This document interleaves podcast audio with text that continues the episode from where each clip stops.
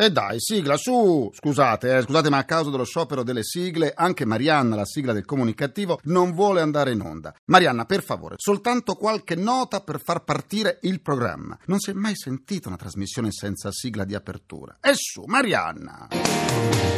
Ancora, c'eravamo quasi. Un altro piccolo sforzo, Marianna, e fai sciopero anche tu. Dai.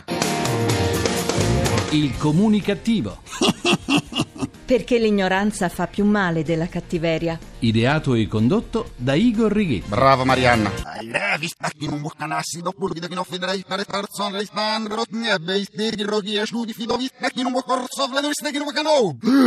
Oh mamma mia, vi ho salutati parlando al contrario. Mi capita quando sono particolarmente stressato. Ho detto buona comunicazione Italia comunicativa, dove non tutto fa brodo, ma dove tutto fa Broadway, dal vostro comunicativo di fiducia. Igor Righetti. Bentornati alla nostra terapia radiofonica di gruppo Emissioni Zero, numero 2056 con il 56 col 6, undicesimo anno di programmazione. Chi comunica è presente, chi ebbe comunicato è com'è? Trapassato. Eh.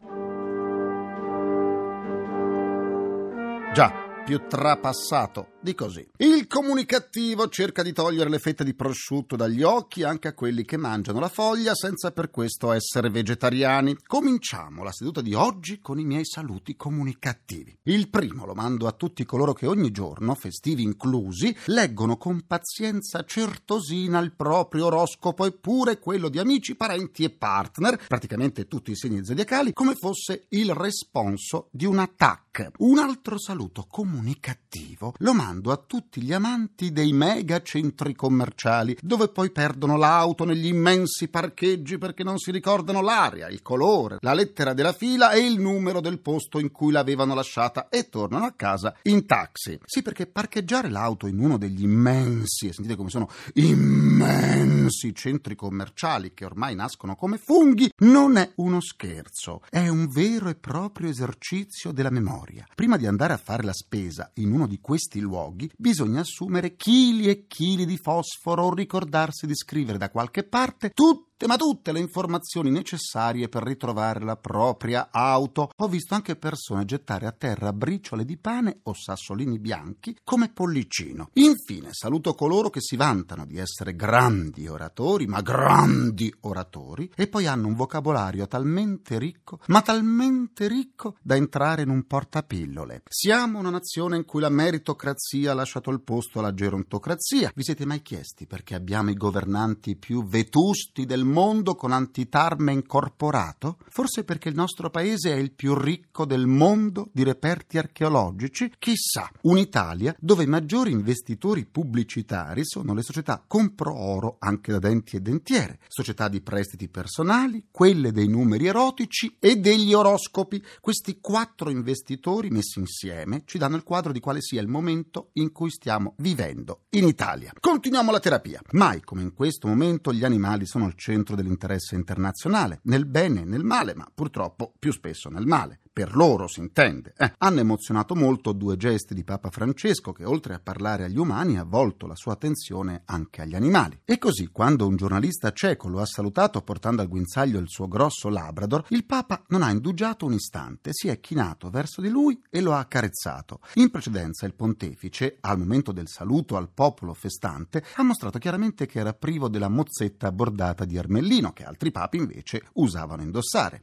I simboli per Papa Francesco sono importanti, ma non devono avere un valore materiale, soltanto spirituale. Ma se da una parte abbiamo un pontefice che ama tutte le creature della terra, da tante altre parti gli animali vengono barbaramente sfruttati, maltrattati e uccisi. L'ultimo caso in ordine di tempo, venuto alla ribalta più nera in Italia, è quello che riguarda un numero imprecisato di cani uccisi dopo atroci dolori per recuperare la cocaina che i narcotrafficanti sudamericani avevano nascosto nel loro ventre. Nelle campagne di Pisa sono state trovate 78 carcasse, dico 78 carcasse di questi cani di taglia grande. San Bernardo, mastino napoletano, Labrador come l'esemplare accarezzato dal Papa, Gran Danese e Dog di Bordeaux. Grandi per ospitare un gran numero di ovuli di cocaina che chiusi in un panetto di cellofan nero risultavano impenetrabili ai controlli degli aeroporti. La droga veniva inserita nei loro corpi in Messico attraverso un taglio cesareo praticato da un veterinario macellato macellaio delinquente che sistemava gli ovuli di cocaina tra gli organi interni. Arrivati a destinazione i poveri animali che durante tutto il viaggio soffrivano di dolori lancinanti venivano poi uccisi con un colpo di pistola alla testa. Un'esecuzione per squartarli e riprendersi il bottino senza perdere tempo. Non si sa né si saprà mai quante di queste povere creature siano state seviziate in questo modo orrendo. Ma gli inquirenti sono sicuri che si tratti di una vera e propria strage. Il traffico è stato scoperto grazie alla pietà di una donna. È proprio vero, la pietà non è morta. Si tratta della convivente di un narcos residente a Pisa che, impietosita dai lamenti del povero cane corriere della droga, ha reagito urlando contro l'uomo tanto violentemente che i vicini di casa hanno chiamato le forze dell'ordine. A loro la donna ha raccontato della droga che il cane aveva in corpo. Da lì è partita l'operazione che ha portato all'arresto di 75 persone appartenenti a bande sudamericane. Ma centinaia di indagati sono un po' in tutte le province lombarde e a Roma. Un riconoscimento sentito va ai tutori della legge, ma un grazie, un grazie di cuore va alla generosa e coraggiosa donna di cui non conosciamo il nome, ma che ci piace pensare sia Maria.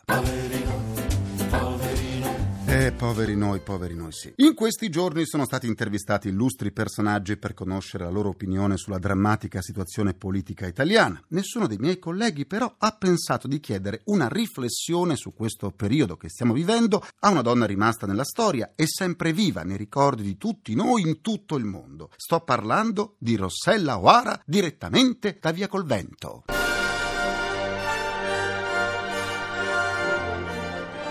Signora O'Hara, che cosa pensa della situazione politica italiana? Mi sento mancare. No, la prego, non faccia così. Pensa che siamo ridotti così male? Non posso pensarci ora, se no divento pazza. Ci penserò domani. Ma domani, signora O'Hara, potrebbe essere troppo tardi per il nostro paese. Che dici? Oh, caro, ascoltami. Sì, l'ascolto, signora O'Hara, mi dica. Sono stufa, non ne posso più. A chi lo dice? A chi lo dice? Ci hanno distrutto ogni tipo di sogno. Sogni, solamente sogni. Mai del buon senso. Ha ragione, avremmo bisogno di tanto buonsenso in Italia. Ma quando te ne sei accorto? Beh, ce ne siamo accorti tutti, non soltanto io. Ti supplico non dire così. Mi dispiace, mi dispiace tanto. Dispiace anche a me, signora O'Hara. Lei che cosa farebbe? Cosa dovrei fare? Ma non so, in una situazione del genere che cosa consiglierebbe di fare agli italiani? Perché non fuggiamo? Andiamo al Messico. Quindi ci consiglierebbe di fuggire in Messico. Beh, è un paese pieno di contraddizioni e con tanti poveri, però. Non è vero, Ma come non è vero? Certo che è vero.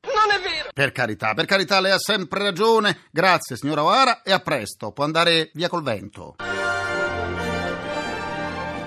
Dopo questo scoop abbiamo un'altra esclusiva oggi al comunicativo. Sapete che Beppe Grillo è restio a parlare con i giornalisti e così anche i componenti del Movimento 5 Stelle, i quali organizzano conferenze stampa senza però accettare nessun tipo di domanda. Ebbene, ebbene, Beppe Grillo ci ha chiamati e ha voluto raccontarci come stanno davvero le cose. Sì, Grillo però ci ha chiesto di non interromperlo e di non fare nessuna domanda. Noi pur di averlo ospite in quanto siamo consapevoli del fatto che con un personaggio così di rottura salirà l'ascolto del comunicativo, abbiamo accettato le sue condizioni. Lo ascolteremo senza permetterci di interromperlo. Ci ha detto che se ci permetteremo di fargli una sola domanda, se ne andrà. Prego, Grillo, ci racconti la sua verità. Noi, le prometto, rimarremo in silenzio.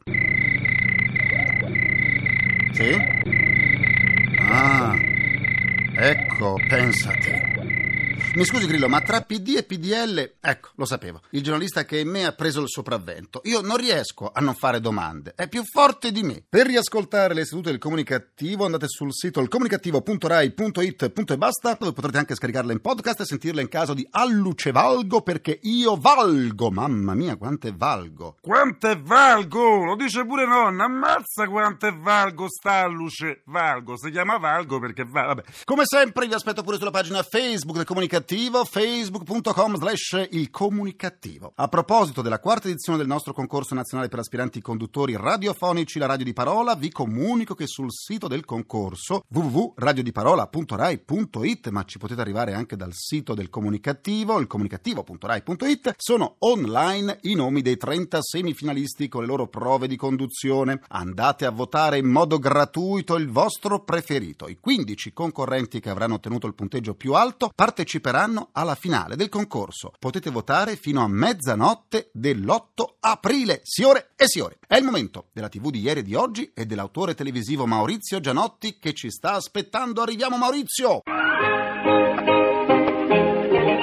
TV di ieri e di oggi. Maurizio Gianotti. Buona comunicazione a tutti. Oggi parliamo dell'immagine che attraverso la televisione ci è stata data dei diversi papi che appunto dalla nascita della televisione fino ad oggi si sono alternati davanti ai teleschermi oltre che nella storia. Diciamo che tutto quello che i papi hanno fatto ha segnato profondamente la storia, il costume la spiritualità di tutti noi. E allora pensiamo a una cosa, il primo papa che ha avuto un eco, una diffusione televisiva è stato Papa Giovanni, non tanto nel suo insediamento quanto ecco il momento televisivo importante, ripreso con tantissime cineprese allora, non con le telecamere perché c'è questo contributo bellissimo nelle Techerai, fu nell'inaugurazione e l'apertura del Concilio Vaticano II. Una frase che è rimasta e che tuttora viene citata e continuamente rimandata in onda è quando tornate a casa date una carezza ai vostri bambini, dite che è la carezza che viene dal Papa, un momento in cui il Papa si faceva veramente umano dopo un certo distacco del Papa precedente, Pio XII, un principe, il principe Pacelli, ma ci furono altri papi che ovviamente dopo diedero segni di grande umanità come l'attuale Papa Francesco. Andiamo a Paolo VI. Paolo VI quando diede un grande segno di umanità, quando supplicò i carcerieri di Aldo Moro di risparmiarlo, di lasciarlo libero, fu un momento di grandissima emozione. Giovanni Paolo I, quando invece disse una cosa molto audace per l'epoca, come audace del resto e molto avanti era lui, Dio è madre, fu una cosa che fece scalpore. Toccò poi a Voitila umanizzarsi dicendo nel suo primo discorso eh, se sbaglio mi corrigerete. Ecco, arriviamo poi a Papa Ratzinger più contenuto, ma altrettanto spirituale, forse mediaticamente più lontano per chi non ha saputo andare oltre l'immagine. Che cosa dobbiamo pensare invece oggi della comunicazione dell'attuale Papa, cioè di Papa Francesco? Ci sono questi due saluti, questi suoi due momenti, il primo, il primissimo, buongiorno invece che la formula di rito, buongiorno a tutti i fedeli, e poi quando ha detto buon pranzo, invece sempre che utilizzare delle formule più ieratiche, più solenni, cioè un Papa umano, un Papa che si fa normale cittadino. Questo è un segno mediatico, ma non solo, un segno di grande spiritualità, ma spiritualità e media vanno a braccetto al giorno d'oggi. Ecco, vedremo come questi segnali mediatici poi verranno confermati o smentiti da quello che il Papa dovrà veramente fare, che è un lavoro veramente enorme. E noi gli facciamo i nostri migliori auguri di buon lavoro. Buona comunicazione a tutti.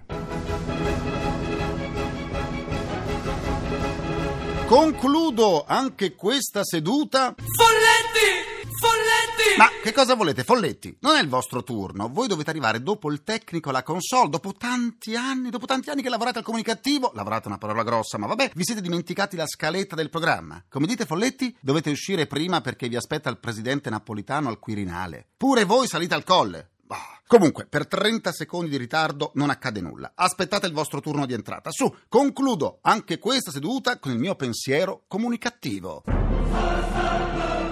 I carabinieri di Caserta hanno arrestato due figli del noto imprenditore Dante Passarelli, considerato il re dello zucchero, con l'accusa di concorso esterno in associazione mafiosa. Il reato contestato ai fratelli Biagio e Franco Passarelli sarebbe stato commesso dal 4 novembre del 2004, giorno del decesso del padre Dante. Se l'accusa fosse dimostrata, posso dire che i due fratelli Passarelli sono stati pescati con le mani nel sacco dello zucchero. Forse, se non volevano essere pescati, dovevano evitare lo zucchero di canna?